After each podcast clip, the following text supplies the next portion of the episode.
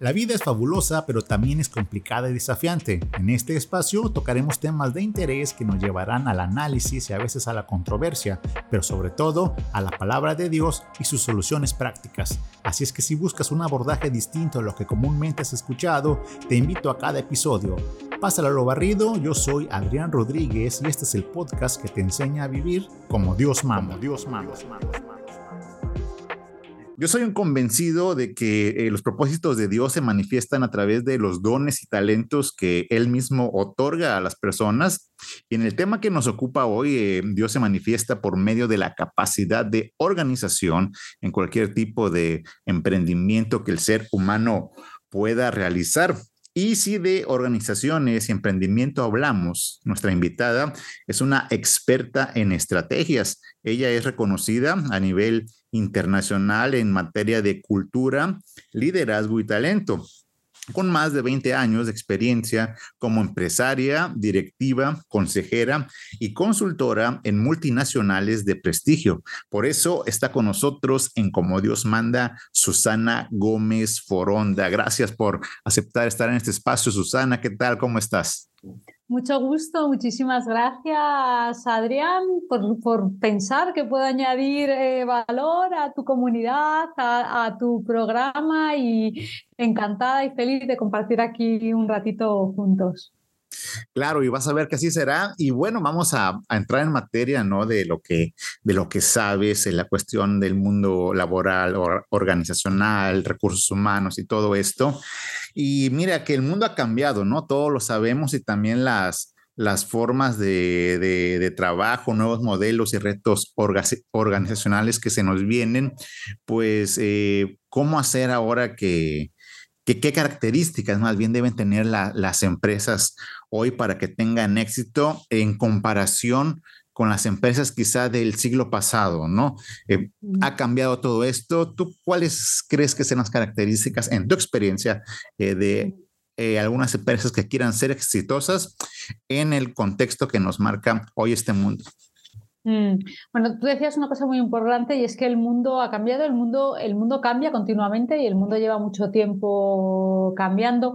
Em, lo que si bien es cierto es que a raíz de la pandemia nos hemos dado cuenta de repente de cuánto había cambiado y venimos de unos modelos organizativos muy pensados en el principio del mundo organizativo, es decir, el mundo organizativo cuando surge, surge alrededor de una fábrica de una fábrica a la que tenemos que ir a trabajar de una fábrica en la que hay un señor que tiene una idea de modelo de negocio, como el señor Henry Ford, ¿no? idea que va a vender coches en una producción masiva, contrata a unos señores em, que le diseñan unos procesos productivos y en ese momento el señor Ford tiene un reto y es que no tiene mano de obra porque la mayor parte de la población trabaja en el campo, en el sector primario, en ganadería, en, en agricultura y lo que tienen, se ven obligados a diseñar una estructura organizativa con unos puestos de trabajo muy sencillos. Es decir, que cualquier persona sin ninguna experiencia laboral y organizativa previa pueda llegar y ejecutar con muy poquito entrenamiento, con lo cual eh, tenemos un origen del mundo organizativo diseñado para perfiles no profesionales. Se fueron formando al paso, ¿no? Claro, basados en un modelo de obediencia. ¿no? De obediencia, de haz esto. Y claro, ahora nos encontramos una situación que no tiene nada que ver. El trabajo es una actividad, ya no es tanto un lugar, aunque haya lugares a los que hay que ir a trabajar. Y ha cambiado mucho la naturaleza del trabajo, no trabajamos de la misma manera y ha cambiado mucho el lugar que el trabajo ocupa en nuestras vidas. Y yo creo que esto es un regalo que nos ha traído la pandemia, ¿no? El entender que en nuestra vida hay muchas cosas y que siendo el trabajo algo importante es una cosa más. ¿Esto a qué obliga a las organizaciones? Pues esto obliga a las organizaciones a repensarse no solo porque están en un mundo que es complejo, que es cambiante y desde el punto de vista de desarrollo de negocio y venta de tu producto y de tu servicio, pues tienes una competencia global, cuando antes tenías una competencia más local, pues aparecen competidores de la nada. Fíjate el caso de Airbnb o Netflix. Yo estoy segura que Blockbuster, cuando pensó en quiénes eran sus competidores, jamás pensó en alguien como, como Netflix y de la noche a la mañana aparece una competencia con la que no contabas. Por no adecuarse a lo, a lo que venía, ¿no? Efectivamente, o por estar pensando ¿no? en que tu industria es lo que tú hoy llamas industria. Ajá, y, que siempre te va a eh, funcionar, das por hecho. Efectivamente, ¿no? Entonces, no solo el mercado desde el punto de vista de clientes y consumidores ha cambiado mucho, evoluciona, evoluciona muy rápido y la tecnología hace que evolucione muy rápido, sino también ha cambiado mucho el mercado de talento. Es decir, lo que las personas quieren y esperan de su trabajo eh, no es lo mismo que lo que querían y esperaban de su trabajo hace 20 años, ni hace 50, ni hace 100 años. Entonces, eso hace que las organizaciones se tengan que adaptar para poder seguir siendo relevantes para sus clientes, pero también para poder atraer el talento que necesitan para poder hacer realidad su estrategia. ¿Esto a qué nos lleva? Esto nos lleva a que es muy complicado que una organización ahora mismo tenga éxito sin que preste atención a lo que para mí son cuatro ejes fundamentales. Un primer eje es el propósito, es decir, ¿para qué existes como organización? Porque ese propósito es lo que le da sentido y significado a una visión, es lo que le da sentido y significado a una estrategia, es lo que le da sentido y significado a todas las decisiones que se toman en materia de una organización. Hay una segunda cuestión que es que igual que tenemos que estar orientados a un propósito, tenemos que tener un fin que permite alinear y tomar decisiones, también tenemos que ejecutar con excelencia.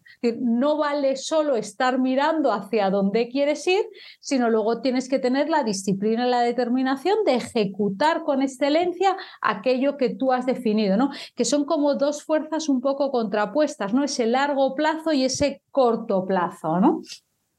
Como que todo lo que ha estado en papel, a lo mejor plasmado, eh, pues debes ejecutarlo en una realidad, pero se necesita todo lo que has dicho, ¿no? Disciplina, estrategia y muchas cuestiones para irlo cumpliendo, metas. Efectivamente. Entonces, a veces sostenerse en ese largo plazo de a dónde voy y en ese día a día de hoy, ¿no? Esa polaridad no es sencillo, ¿no?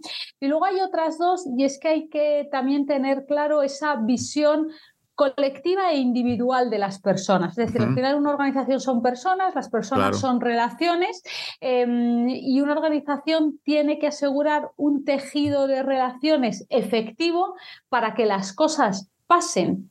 Pero al mismo tiempo tienes que tener presente la individualidad de todas y cada una de las personas que trabajan en esa organización, porque al final eh, ese modelo de una misma cosa para todo el mundo ya no funciona. Lo hemos visto con el trabajo híbrido, ¿no? De ahora que está presente en tantas organizaciones, ¿no? Es decir, porque cada uno tenemos una realidad diferente, tú tienes unas aspiraciones profesionales, yo tengo otro, las personas que nos escuchan tienen, tienen otras, eh, tenemos realidades personales diferentes, estamos en momentos vitales diferentes y esperamos que nuestra organización o la empresa en la que trabajamos, en cierto modo, eh, nos permita dar respuesta a esas necesidades y expectativas que tenemos cada uno. ¿no? De hecho, también por eso se ha roto lo de la cuestión tan rígida de cumplir un horario de tal a tal hora, ¿no? Por ejemplo, eh, a veces ya, ya no es así, ¿no? Sino que a lo mejor puede hacer home office o, tener flexibilidad en, en horarios, siempre y cuando, lógicamente, cumplas a la empresa, ¿no? Se ha venido cambiando. Y por ahí, eh, yo leyendo tu, una parte de tu libro, todavía no, no, lo leo completo, que es el de organizaciones inteligentes, eh, mencionaste las cuatro P's, ¿no? Ahorita mencionaste una, la del propósito, que es la, como que la inicial. ¿Cuáles serían las otras tres P, Susana? Si nos puedes explicar. Mm. Claro, yo siempre hablo de las cuatro P's o a mí me gusta definir una organización inteligente como aquella que desde su propósito hace realidad las necesidades de las personas, del planeta y de la prosperidad financiera que toda comunidad necesita, ¿no? Con lo cual hay esa P de propósito, ¿no? De para qué existo yo como organización. Hay esa P de personas, ¿no? De cómo yo creo un ecosistema en el que las personas encuentran significado y sentido en lo que hacen y quieren dar ese 100% de sí mismos. Que estén a gusto en la empresa. Que estén a gusto, efectivamente. Hay esa tercera P de planeta, es decir, al final nos guste o no nos guste, Adrián, hoy por hoy todo lo que hacemos se hace en una realidad física, en un mundo físico. El metaverso tiene servidores que están en un mundo físico y personas que diseñan que están en un mundo físico y ese mundo físico ocurre en el planeta Tierra y es, nos vemos obligados a, cuidar de él porque es el planeta que nos, que nos sostiene. ¿no? Y por último, la P de prosperidad. ¿no? Al final, em, una, una base de organizaciones. Y una organización no solo es la empresa en la que trabajas, es el colegio al que van tus hijos, es el hospital donde te atienden, es el ministerio de economía que hay en tu país. Y si las Todos estamos entrelazados. Claro, es que además si las organizaciones funcionan mal, la sociedad funciona mal. Eh, y, una organización debe, debe, proveer prosperidad para los accionistas eh, que son los dueños, para los empleados que trabajan, para los clientes, para los proveedores. Mm, tiene que pagar impuestos, tiene que promover la innovación, ¿no? Es decir, hay una prosperidad 360 que se genera en las sociedades gracias a las organizaciones que la integran, ¿no? Ahí está, eh, y es un gran reto y desafío precisamente eh, crear nuevos modelos, ¿no? A lo mejor no cambiar todo, pero sí ir viendo precisamente tener en cuenta tener bien a las personas que hacen a la organización, tú también como eh, emprendedor, eh, ir cambiando. Y a mí me fascinan estos cuatro puntos porque son muy ciertos, ¿no? El propósito, eh, las personas, cuidar nuestro planeta y obviamente si haces bien este círculo va a traer una prosperidad obligada, que es lo que todos buscamos, ¿no?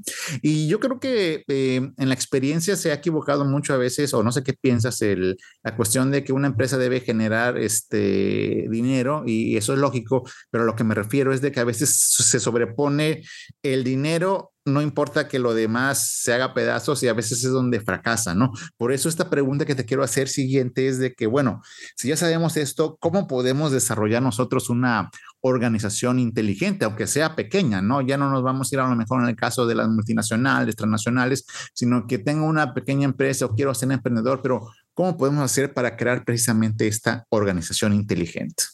Mm. Pues me encanta lo que has comentado, Adrián, porque todo empieza por el propósito. Y es cierto que tendemos a la pregunta, ¿para qué existe tu organización? ¿Para qué quieres emprender un negocio? ¿Para qué quieres montar una empresa? La respuesta fácil es para ganar dinero. Eh, y yo siempre que me responden eso, lo reto, ¿no? Porque hay muchas maneras de ganar dinero. Y pensar que una organización existe para ganar dinero es lo mismo que pensar que tú o yo existimos para producir glóbulos rojos.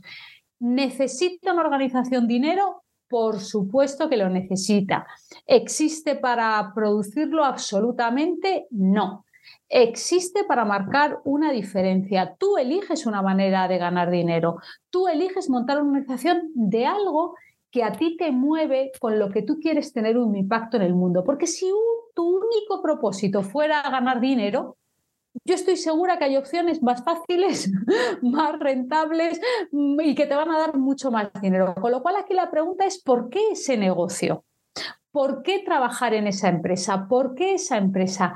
¿Cuál es el impacto que tú quieres tener en el mundo haciendo eso? Y yo pongo, un propósito es algo sencillo, yo pongo siempre el ejemplo Walmart ayudamos a las familias a ahorrar para que puedan vivir mejor. Sencillo, yo tengo este superpoder, ¿no? Que es mi propósito y que tiene un impacto en el mundo. Bueno, pues, ¿qué hace tu organización mejor que nadie? ¿Qué hace esa empresa que vas a montar? ¿Qué hace ese pequeño negocio que tú tienes mejor que nadie? ¿Y qué impacto tiene en la comunidad en la que operas? Desarrollo, claro. Y a partir de ahí, una vez que tienes claro tu propósito, todo va de corrido, ¿no? ¿Qué es lo siguiente que tienes que hacer? ¿Vale? Si este es mi propósito, y yo lo hago realidad, ¿cómo va a ser mi organización dentro de tres años? Lo siguiente que tú tienes que hacer, una vez que tienes claro para qué, existes, es proyectar tu futuro deseado. Y luego, eso le llamamos visión. Eso le llamamos visión. Una vez que tienes clara ese futuro deseado, lo que tienes que decir es, bueno, para hacer esto realidad, ¿cuáles son las tres prioridades estratégicas? Para dentro de tres años estar allí, ¿en qué tres cosas me tengo que focalizar? ¿Cuáles tienen que ser mis prioridades? Cuando no tenga tiempo, cuando no tenga dinero, cuando no tenga gente, a la hora de elegir en qué tres cosas me tengo que focalizar. Y ahora ya tengo propósito, visión y prioridades estratégicas. Una vez que tengo las prioridades estratégicas, ya puedo ponerme objetivos. Porque si yo decido que mi prioridad estratégica es tener un producto de una calidad excepcional, tendré que ponerme objetivos vinculados al producto. O si yo tengo claro que una prioridad estratégica es dar un servicio cercano y cálido a mis clientes, ya tengo ahí una prioridad estratégica. O si quiero dar un servicio muy ágil, pues una prioridad a lo mejor será invertir en tecnología. Yo tengo ahí que definir objetivos. Una vez que tengo ya los objetivos, ya tengo muy claro a dónde voy. Ya tengo muy claro esa visión, tengo muy claro las prioridades, tengo claro los objetivos y ahora hay que definir una hoja de ruta. Y a mí me gusta definir las hojas de ruta al revés. No desde hoy hasta el futuro, sino del futuro al presente. Es decir, si dentro de tres años quiero estar allí, ¿dónde tengo que estar tres meses antes? ¿Y dónde tengo que estar tres meses antes? ¿Y dónde tengo que estar tres meses antes y dónde tengo que estar hasta que llego al día de hoy. Y eso es muy sencillo. Tú te coges una planilla de Excel o un papel, te pones tus columnas de tus tres años, de tus trimestres y te pones el objetivo final y vas viendo y ahí vas calibrando y vas calculando, a lo mejor te has pasado de optimista, a lo mejor te has quedado corto, vas viendo si es posible y tú vas calculándote haciendo tu hoja de ruta. Esa hoja de ruta es tu estrategia. Ahí está un, algo bastante que a veces nos falla precisamente ser organizados o a veces tenemos la idea pero requerimos a lo mejor contratar personas que sí nos pueden ayudar en esta tarea y nos vamos formando, ¿no? Pero sí es bastante eh, interesante lo que nos planteas porque precisamente se está armando, por llamarlo de alguna manera, un esqueleto que poco a poco se le va uniendo la carne y va saliendo el cuerpo de algo bastante sólido, complejo, pero funcional. Y mira que esto, esto, también eh, va de la mano si ya dijimos que obviamente el dinero, toda generación debe, eh, organización debe de generarlo, eh, pero influyen otros factores mucho más importantes que van a dar al traste con esto. porque es importante no solo eso y todo lo que has comentado, sino que en qué lugar, por ejemplo, queda eh, la cultura, el propósito y los valores? Es decir, cómo reforzamos eso en una empresa que siempre pues debe de haber, ¿no? En tu experiencia, ¿qué nos puedes decir? Claro, porque tú una vez que tienes ese plan, ¿no? Hay otra gran pregunta que te tienes que hacer y es cómo lo quiero hacer, ¿no? Porque la misma cosa se puede hacer de muchas maneras, ¿no? Y ese cómo son los valores, ¿no? Que es en este camino que yo, que yo emprendo, ¿no? ¿Qué va a ser importante para mí? Porque no puede ser importante todo. Al final hay que elegir, ¿no? Entonces, ¿a qué no voy a renunciar? ¿Va a ser importante la innovación? ¿Va a ser importante el trabajo en equipo? ¿Va a ser importante la excelencia? ¿Va a ser importante el servicio al cliente? ¿Va a ser importante el desarrollo profesional de los que... ¿Qué va a ser importante? En eso que te has definido, ¿Qué te conviene que sea importante? Mira, muchas veces cuando pensamos en temas organizativos nos genera confusión, pero si tú piensas cómo operas en la vida cotidiana, muchas veces se ve más claro, ¿no? Entonces, em, una cosa que yo hago muchas veces es traer todas estas ideas a mundos conocidos, ¿no? Como puede ser la cocina, ¿no?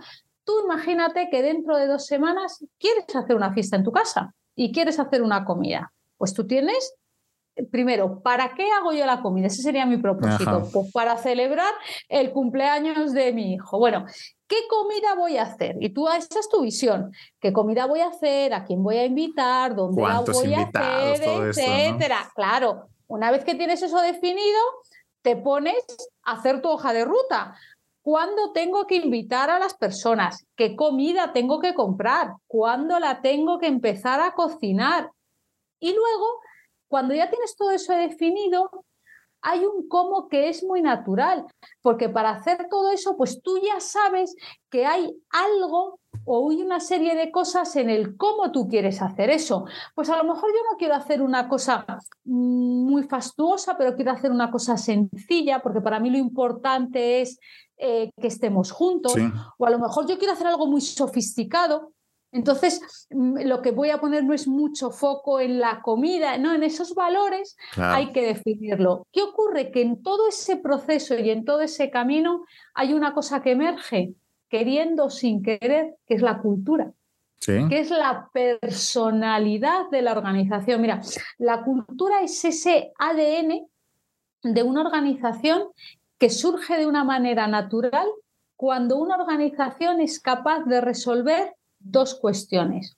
Una es tener clientes. Claro. Y otra es tener una organización que permite vender a esos clientes. Cuando tú logras resolver el reto externo y el reto interno, una organización siempre tiene esas dos caras. Tiene un mercado en el que opera con unas leyes, con una regulación, con unos clientes, con unos proveedores y tiene un reto interno tiene que tener unos procesos, un equipo humano, unos sistemas para poder dar respuesta a eso.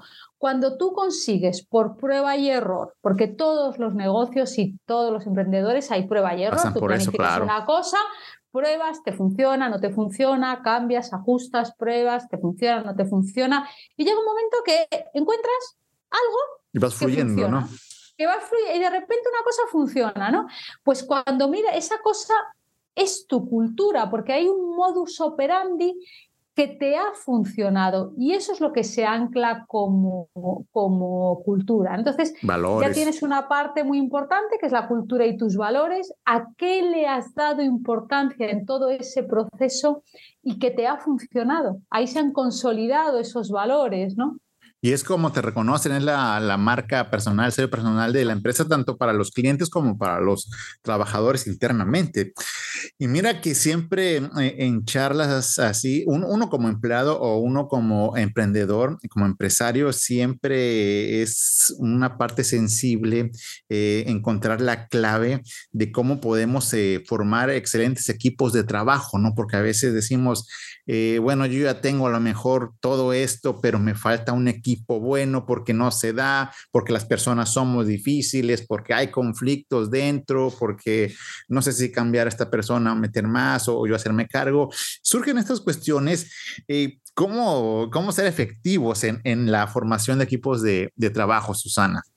Mm, es que eso que dices, mira qué importante, porque al final la cultura es algo que es muy grande, es algo que es muy macro, que afecta a toda la organización. Em, y cuando te miras a la persona es algo que es muy micro, es algo que es muy pequeño, ¿no? Y gestionar una organización persona a persona es muy complicado. Entonces, em, una muy buena manera de gestionar las organizaciones es poner la atención en aquello que está en medio, que son los equipos, ¿no? Entonces, porque los equipos son las unidades en las que las cosas pasan en una, en una organización, ¿no?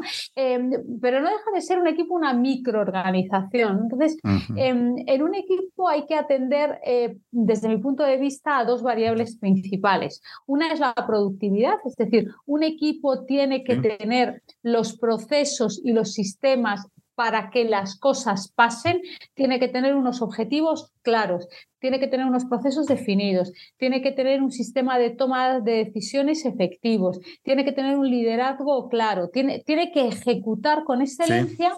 Esa sería una dimensión, la dimensión de la productividad. Un equipo se crea para una cosa y por lo tanto debe producir aquello para lo que se crea. Los equipos de ventas tienen que vender, los equipos de finanzas tienen que gestionar la información financiera, los equipos de operaciones tienen que producir, cada equipo para aquello que se ha creado. Pero hay otra parte que a veces nos olvidamos, que son las relaciones. Es decir, un equipo no solo tiene que producir, sino que tiene que construir un sistema de relaciones que haga que las personas que forman parte de ese equipo puedan producir de una manera cómoda y sostenible. Porque si no, la producción se acaba. Es decir, al final tiene que haber un entorno donde haya confianza, donde haya una comunicación efectiva, donde haya una gestión del conflicto productiva, donde haya respeto, donde haya compañerismo, donde haya una serie de cosas para... Una atmósfera donde el empleo se sienta bien. Claro, entonces hay que trabajar ambos. Y una cosa, de hecho, que, que, se puede preguntar, muchas de las personas que nos están viendo puede hacer ese pequeño diagnóstico, ¿no? ¿Cómo está mi organización? ¿Cómo está mi equipo? en términos de productividad? Sí. ¿Cómo está mi equipo en términos de relaciones? Porque si tú tienes un equipo de alta productividad donde hay unas relaciones sinérgicas, tú tienes un equipo de alto rendimiento. Pero si tienes un equipo de mucha productividad donde no hay relaciones, sinérgicas, te estás poniendo en riesgo, esa productividad va a bajar.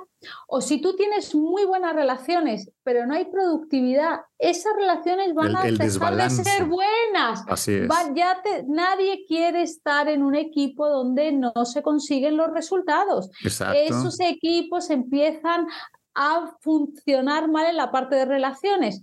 Y cuando no tienes ni relaciones ni productividad, pues lo que tienes es un equipo de bajo rendimiento. Mucha camaradería, pero poca productividad, o mucha productividad, pero sin fomentar las relaciones, eh, va a terminar tronando, ¿no? Y por eso también muchos, eh, muchos empresarios se quejan de que, no, de que la fidelidad de, de los trabajadores no está ahí, o, o muchos trabajadores que están pues nada más porque necesitan dinero, pero ya no están a gusto en las empresas. Entonces es todo todo un arte. Y, esto me, recuerda también en algunos, cuando hacen sus consultorías, que tú tienes amplia experiencia en esto, las empresas y los, los ejecutivos dicen, bueno, los altos mandos, cuando hacen su, su, prospección, dicen, ¿será realmente que necesito tal o tal puesto gerencial de tal o tal persona? Es decir, lo que se le conoce como el retorno de la inversión, ¿no? O el ROI del liderazgo. Este, ¿Será que este gerente me funciona? ¿Será que este mando medio mes útil? Digo, porque le estoy pagando buen dinero, pero no sé si me vaya a retribuir en ganancias este, estos empleados. Es, algo sensible que yo he escuchado de, pues, de gente que, que, tiene a cargo personal, ¿no? Eh, ¿qué, nos pudieras decir eh, sobre el rollo o el retorno de la inversión del, del liderazgo en las empresas, Susana? Pues mira, es algo que afortunadamente puede medirse y que poca gente mide, Adrián. Em, la efectividad del liderazgo es algo que se mide. Se mide con cuestionarios 360 que específicamente miden cómo de efectivo es una persona en el ejercicio del liderazgo, entendiendo el liderazgo como la capacidad que tú tienes para hacer que las cosas pasen. Em, con lo cual, em, la gente no lo mide. Es muy curioso porque medimos el retorno de la inversión de muchísimas cosas else pero no metemos el retorno de inversión de, las personas, ¿no? Eh, que no solo es los resultados que esa persona genera o, produce, o que a veces hay otras variables, ¿no? Sino qué capacidad tienes tú de cambiar las cosas, qué capacidad tienes tú de desarrollar una organización. Em, y eso es algo que se puede medir y poca, poca, gente, poca gente mide y que hay herramientas diseñadas para, para ello, más de una. Sí, es necesario precisamente para ir mejorando, ¿no? Tanto a nivel eh, personal y, a nivel también eh, empresarial. Ahora, bueno, eh, para quienes nos escuchan, quizá estás enfocado a, empresas grandes, medianas, pero también el fenómeno actual está también en los emprendedores por su propia cuenta, ¿no? Susana, yo quiero emprender y empiezo desde muy poco, ahí voy creciendo. ¿Qué decirles a estas microempresas o microempresarios o pequeños emprendedores que quieren forjar su camino haciendo una organización inteligente, Susana? Porque de repente vemos esto como como que inalcanzable, ¿no? Como que bueno, hay que tener mucho dinero o este hay que mm. tener eh, mucho dinero, mucha capacidad para llegar a ser exitoso, pero yo voy empezando y el mercado y no hay dinero y la economía de mi país, pueden haber muchos bloqueos, pero ¿cómo podemos alentar a estas personas eh, pequeñas o pequeñas empresas que, que, quieren iniciar en un mundo, pero bien, eh, creando una organización inteligente? Yo no me canso de repetirlo, foco, foco, foco, foco en el propósito. Ese es tu faro. Eso es lo que va a convencer a alguien de que te preste dinero. Eso es lo que le va a convencer a alguien de que se venga a trabajar contigo. Eso es lo que le va a convencer a un cliente para que te compre. Es decir, ¿para qué quieres tú hacer eso? ¿Qué impacto quieres tener en el mundo? ¿Qué vas a hacer diferente de todos los demás? ¿Y qué impacto tienes en los demás? Porque eso es un imán. Eso es un imán de, para inversores, eso es un imán para clientes, eso es un imán para gente que quiere trabajar contigo. Si tú quieres montar un restaurante, una cafetería, igual que el de al lado, en el que no haya nada especial y que no se diferencie de ninguna manera. Y Va a ser uno más, ¿no? Pues claro, ahí tienes muy pocas posibilidades, ¿no? Pero no, si tú piensas, bueno, yo quiero montar una cafetería y ¿Qué va a tener mi cafetería diferente? ¿Qué hago yo muy bien que va a ser auténticamente especial? ¿Y qué le va a pasar a este barrio cuando mi cafetería se ponga allí? ¿Qué va a ser diferente en este barrio? ¿Qué impacto voy a tener yo? Oye, pues yo voy a crear un sitio estupendo para que las familias vengan a merendar o para que los ejecutivos tengan una pausa de relax en medio, lo que sea. ¿Tú qué quieres que le pase a la gente cuando se relaciona contigo? Y cuando trabajas eso muy bien, Em, ese es el storytelling que tú le cuentas a la gente. Y ese, la gente compra historias, la gente no compra productos, la gente no compra servicios, la gente compra sueños, visiones, historias. Historias con que le deje buenas experiencias, ¿no? Por eso es que también se dice, no, no te vendo tanto un producto o un servicio, sino que te vendo una experiencia, una imagen que además debe ser real, ¿no? No una imagen ficticia, sino que cuando al final eh, tu público vea lo que estás haciendo y consuma lo que, lo que ofrece, diga, wow, no, me quedo y recomiendo aparte, ¿no? Efectivamente, efectivamente, ¿no? Con lo cual, eso yo no me. El principio está ahí. Si tú tienes una organización orientada al propósito, tienes una organización inteligente. Y también esto aplica eh, en organizaciones eh, que no lucrativas, ¿no? Sino que van más en, están este, enfocadas a lo mejor en un, en un fin específico de ayuda social y todo esto. Eh, ¿Qué decirle también a este tipo de organizaciones? Por ejemplo, en mi caso, ¿no? Este, soy cristiano, hay muchas organizaciones dentro de, de, iglesias, pero también hay muchas ONG que se le llaman las organizaciones no gubernamentales que, que velan por causas. Eh, también es aplicable para, para, ellos todo, toda esta cúmulo de, de, de, puntos que has estado mencionando, Susana. Claro, efectivamente, porque la pregunta siempre es, ¿para qué existe tu iglesia? Ajá. ¿Para qué? ¿Qué es diferente de las demás? ¿Qué superpoder tiene? ¿Eh? Que no tienen otras.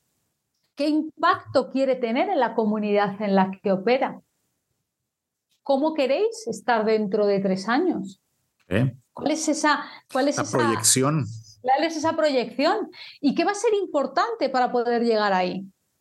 Y igual, todo es igual, todo es igual, porque esto afecta, esto para un club de fútbol, para una organización sin ánimo de lucro, para una, para una entidad... Em, para cualquier tipo. Clásica, para cualquier cosa, para una grande, para una pequeña, para cualquier cosa.